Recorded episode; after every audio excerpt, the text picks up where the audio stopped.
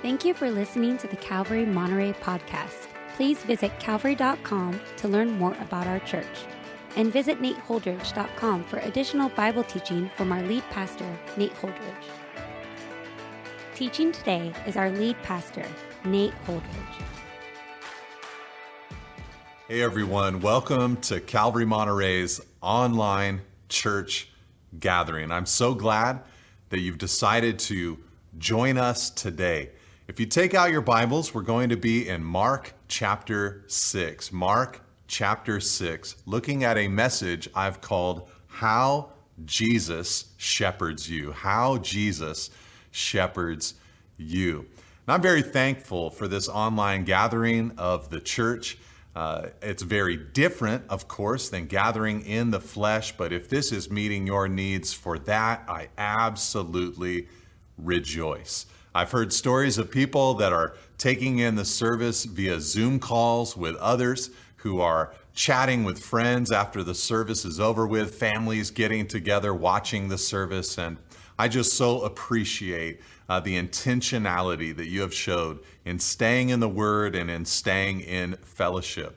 We are rejoicing, however, as well, that we are able to open up live gatherings. Uh, next Sunday at Calvary Monterey at our facility, uh, we're going to have outdoor services at the church. For the last couple of weeks, today included, uh, we've had drive in service with a little bit of outdoor patio and on the grass seating.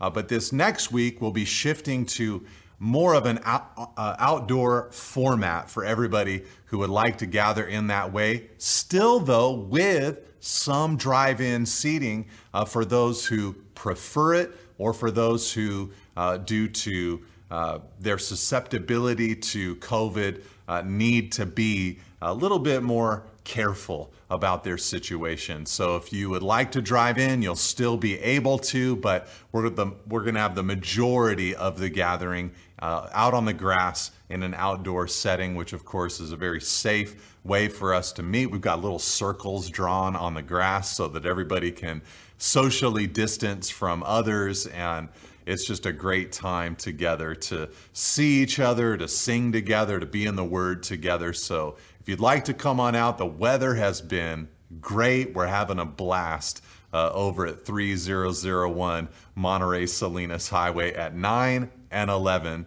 on Sunday mornings. Uh, h- however, if you'd like to continue uh, joining with us online, that's great as well. Okay, Mark chapter 6 is where we are today. I want to read to you the whole episode. We're going to reread the episode as we move through the text, but it's just good to see this whole passage in its entirety. So let's read together, starting in verse 33, where we left off last week.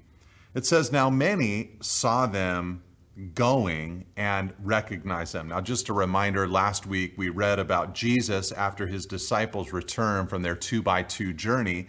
Uh, taking his disciples and going out to a desolate place for a time of leisure and a time of rest. So here it says that many uh, of the crowd saw them going to this time of leisure and recognized them. And they ran there on foot, verse 33, from all the towns and got there ahead of them. When he went ashore and saw a great crowd, and he had compassion on them because they were like sheep without a shepherd. And he began to teach them many things. And when it grew late, his disciples came to him and said, This is a desolate place, and the hour is now late. Send them away to go into the surrounding countryside and villages and buy themselves something to eat. But he answered, verse 37 them, You give them something to eat. And they said to him, Shall we go and buy 200 denarii worth of bread and give it to them to eat? And he said to them, How many loaves do you have? Go and see. And when they had found out, they said, Five and two fish. Then he commanded them all to sit down in groups on the green grass. So they sat down in groups by hundreds and by fifties. And taking the five loaves and the two fish, he looked up to heaven and said a blessing and broke the loaves and gave them to the disciples to set before the people. And he divided the two fish among them all. And they all ate and were satisfied. And they took up twelve baskets full of broken pieces of the fish. And those who ate the loaves were 5,000 men. Lord, please speak to us from your word today. By your Spirit, we pray. In the name of Jesus, we ask. Amen. I want you to imagine being there for this episode of Jesus' life. Put yourself, if you can, in the scene. Imagine wishing so badly to see Jesus that when you heard that it was his boat out on the water, and when you saw that the winds were making their journey difficult, you stopped everything and ran to his destination ahead of him. He arrived. He began teaching, and as the other Gospels record, he also was healing. The hours ticked by. The crowd swelled, it grew. You and thousands of others had left everything for the chance to see Jesus. And now, late in the day, without food, your hunger begins to grow. Then word starts to spread through the throngs of people. Jesus wants us all to sit down in groups on the green grass. Let's gather. And there you are, waiting in anticipation. When from afar, you notice that Jesus takes something in his hands and lifts it up to heaven. Everybody gets quiet, straining.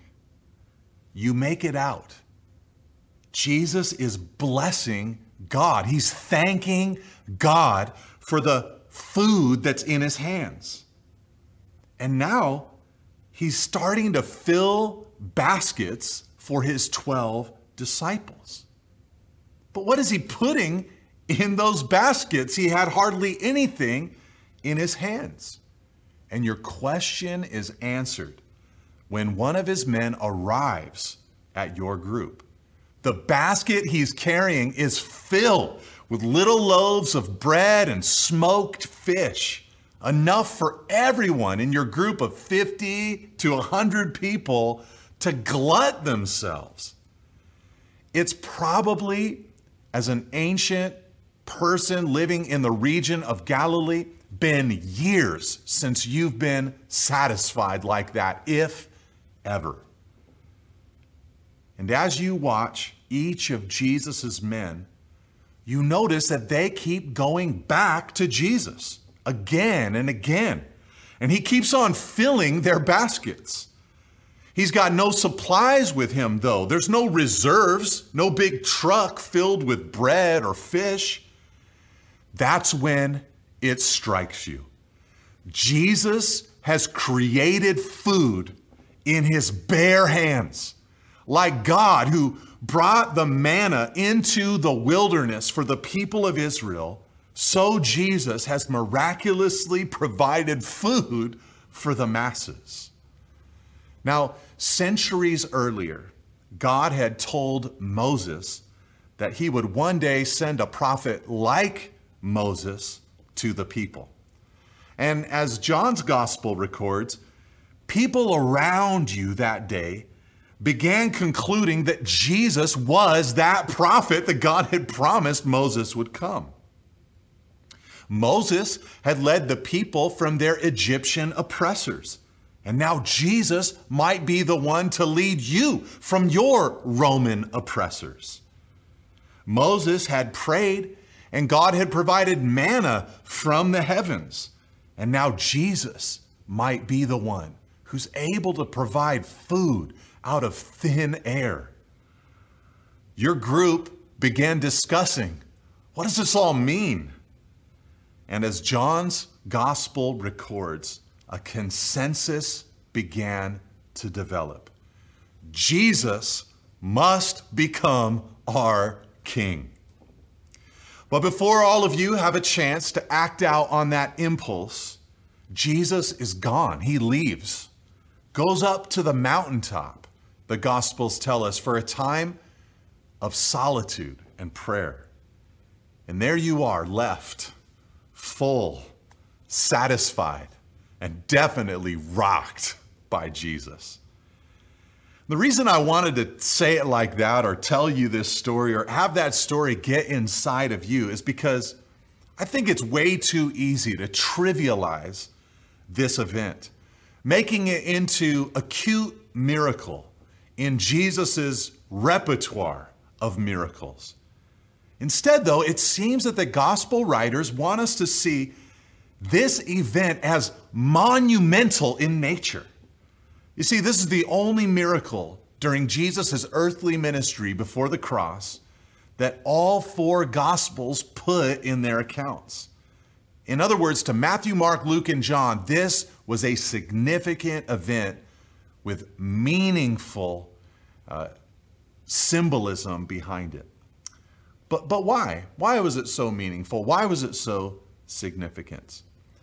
Well, it's because, it, or is it because it's just a big miracle?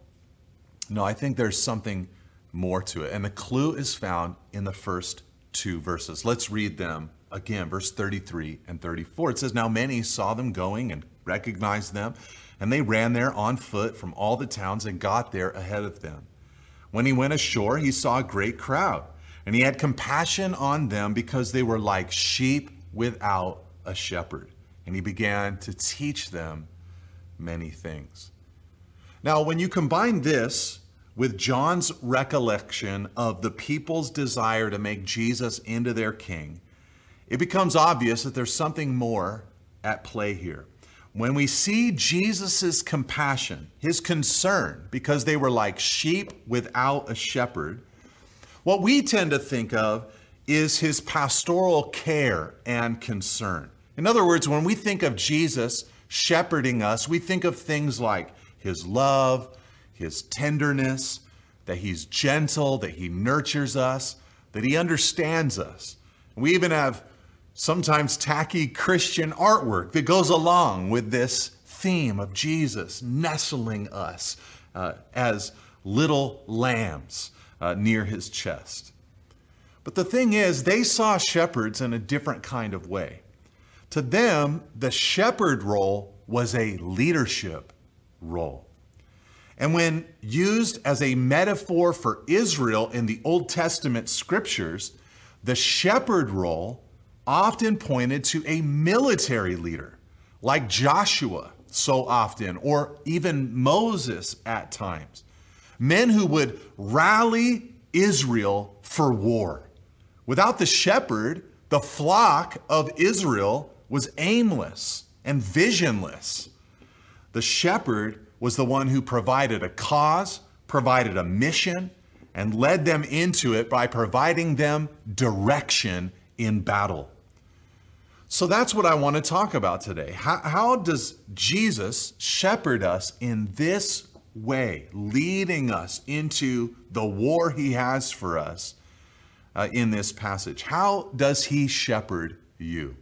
Number one, he shepherds you by strengthening you. Number one, he shepherds you by strengthening you. Let's read verse 35 to 38 again to see the conversation between Jesus and his disciples. It says, And when it grew late, his disciples came to him and said, This is a desolate place, and the hour is now late. Send them away to go into the surrounding countryside and villages and buy themselves something to eat. But he answered them, You give them something to eat. And they said to him, Shall we go and buy 200 denarii, that's eight months of wages, worth of bread, and give it to them to eat? And he said to them, How many loaves do you have? Go and see. And when they had found out, they said, Five and two fish. Now we remember, of course, that in our last study in Mark's gospel, when Jesus sent his disciples out two by two, He was turning his attention to the development of his disciples. Uh, they've now returned to him, but he still is developing them. They eventually need to become apostles sent out into the world with Jesus' message. Like military officers following orders on the battlefield, Jesus fed the crowds through the direction that he gave to these men. But before that miraculous feeding, the disciples, they actually confronted Jesus. You see, in their minds, it was so late in the day, and they were out in a desolate place on the outskirts of town. And because of those two facts, Jesus needed to send the crowds away to go into the surrounding countryside and villages and buy themselves something to eat. I don't think we should belittle the disciples for this suggestion. They could not have possibly dreamt of what Jesus was going to do next. They just saw this massive crowd, knew it was late in the day, and thought, Where are these people going to eat? Jesus, you need to send them away. Jesus, though, responded by challenging his disciples to take care of the people's needs on their own. He said, You guys, you do it you give them something to eat. Have you ever a- had Jesus ask you to do something that feels impossible?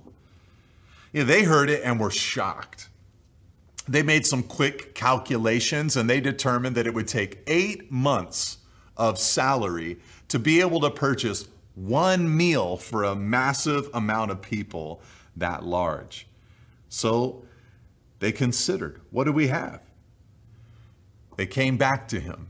Lord, it's going to take eight months' wages.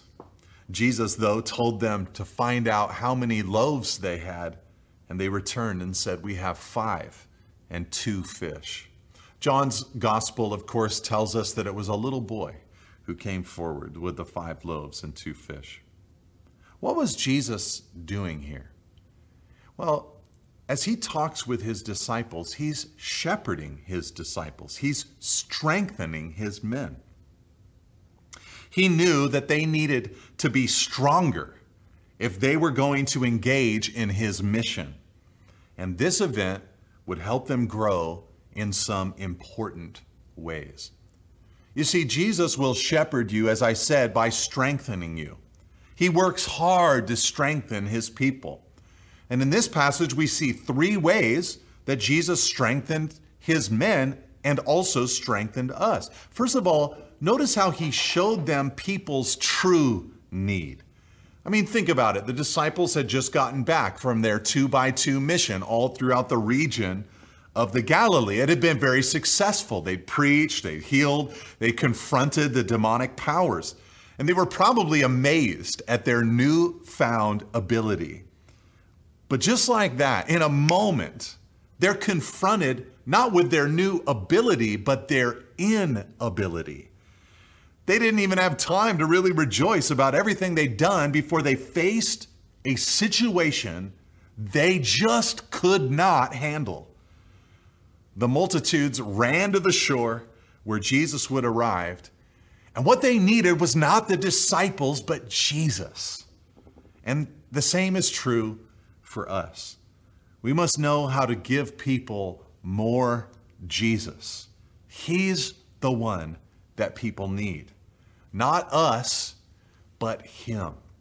You see, if you're going to be strengthened for the work the Lord has for you in your life, you've got to learn how to get people to Jesus. You've got to learn how to point them to Christ and His resources because you as the resource will not suffice.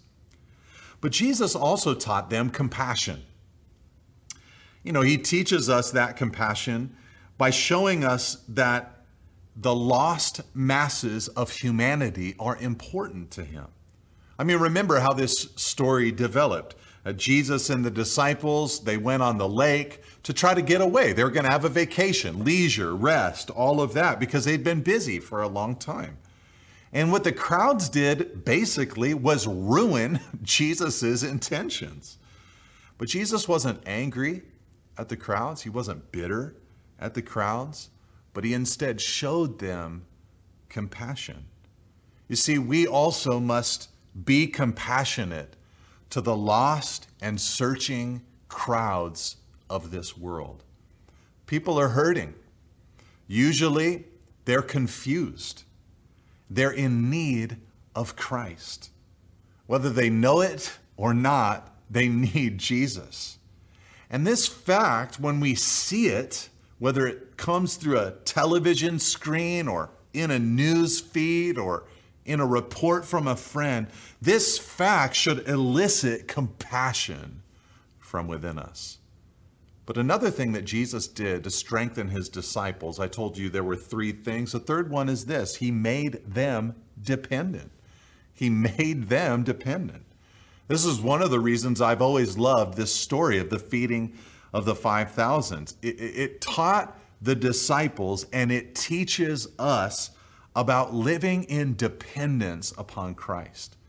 You know, he told them to take account of their resources. And all they had was five loaves and two fish. And he told them to bring what they had, that little supply, to him. And then he multiplied what they had to feed the entire crowd. You see, the truth of the matter is, we don't have what it takes to get the impossible tasks in front of us accomplished. We have small resources, we have little ability.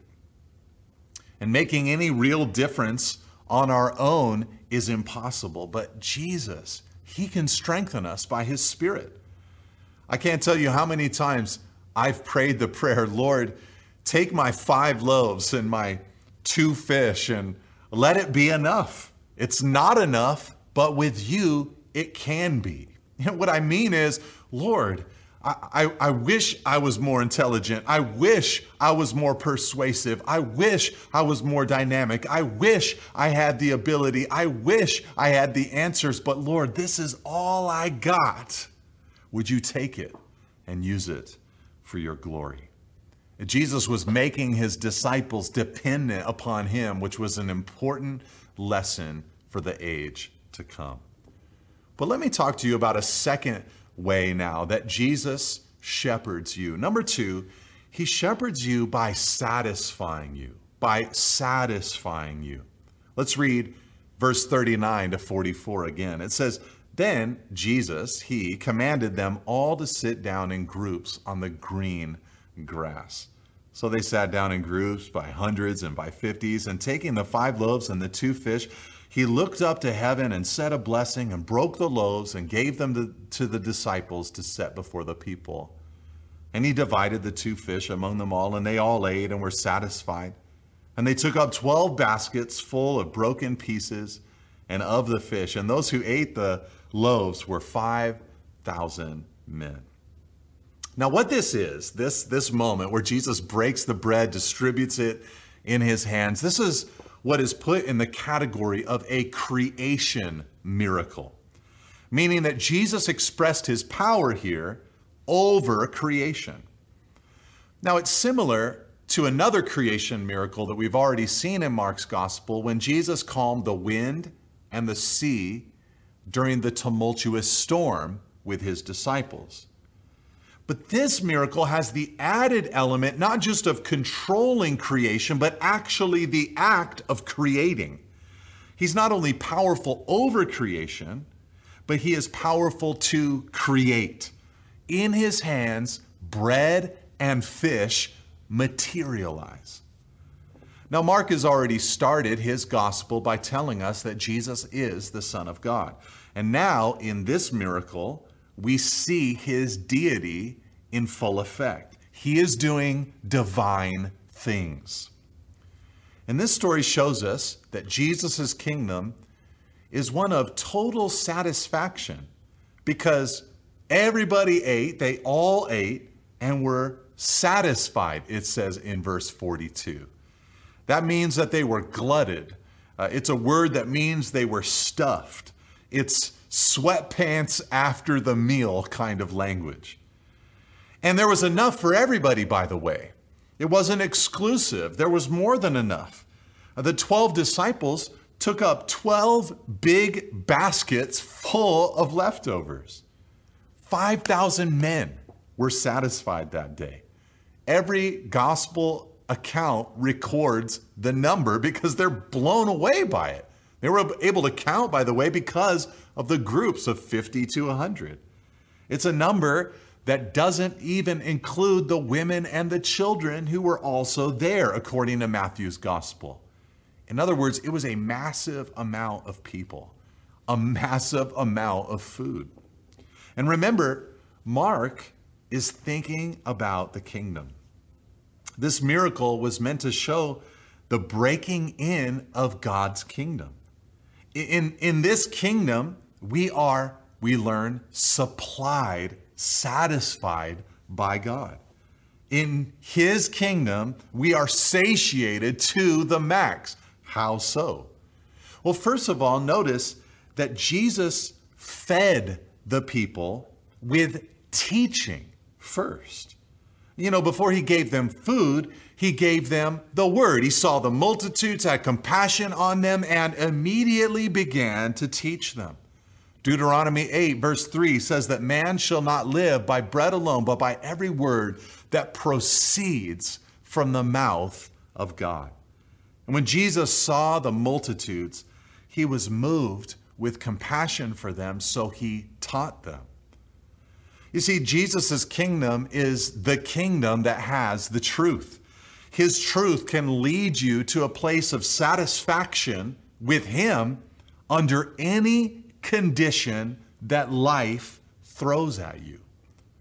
But the second thing we have to see is that Jesus also fed the people not just with the word, but with bread and with fish.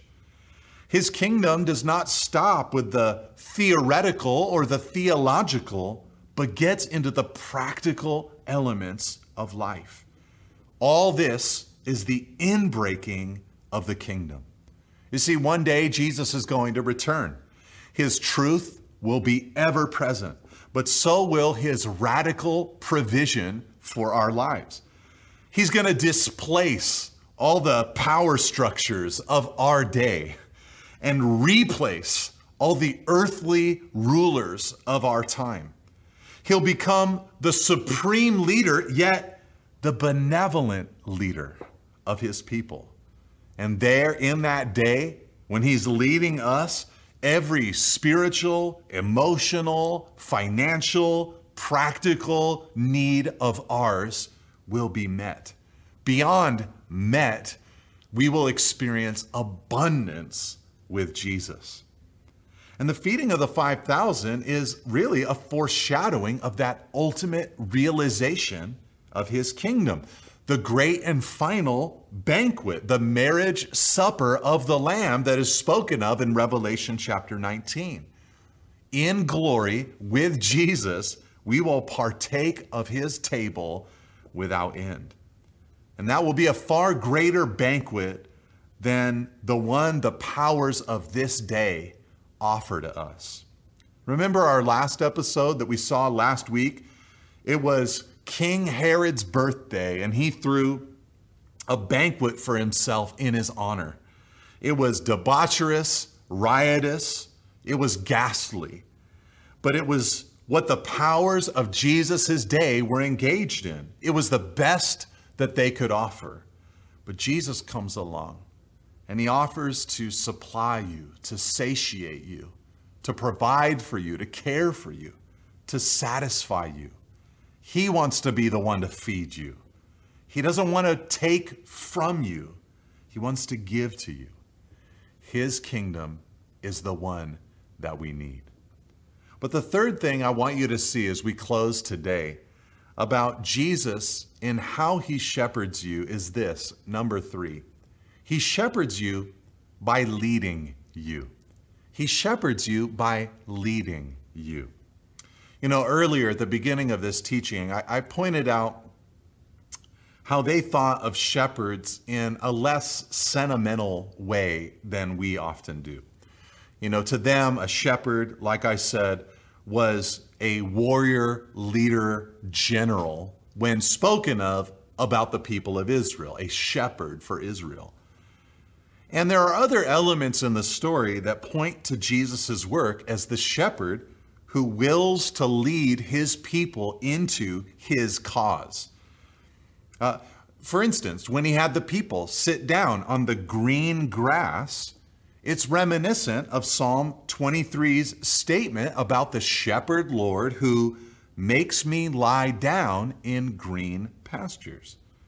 Uh, when he commanded the people to be in groups of 50 and 100, it sounds a little bit like the organizing of the troops. And when the disciples counted the masses, they only counted the men. And that was their culture's way of counting back in that day. But it also is a little reminiscent of an ancient army of male warriors. And then there's the location of this whole episode. It happened in the desolate hills on the northwestern shore of Galilee. You see, rural Galilee had become legendary during that time for various freedom movements that had risen up against the Roman Empire. Groups like the Zealots, if you've heard of them, guys who tried guerrilla tactics in their resistance of Rome. And each one of those movements had a leader. And there's even John's note that Jesus upon perceiving that they were about to take him and make him king by force, dashed their hopes by fleeing to the mountain. This doesn't mean that Jesus didn't want to be their leader, but that they didn't understand his kingdom and what it's all about. But Jesus very wants, very much wants to be, became, and will be the conquering king. All this should demonstrate that He wants to shepherd you in more than mere sentimental ways. He wants to be more than just your therapist. He wants to lead you into the kingdom of God. He wants to enlist you into God's battle. And He wants to go before you into the victory of God. You see, war is afoot. It's a war that He won on the cross, and He longs to lead you into that victory. He wants to become your shepherd, the driving force of your life, the one that you follow. Do you remember David's early years in the Old Testament? You know, before anybody knew about David, he was shepherding his father's sheep.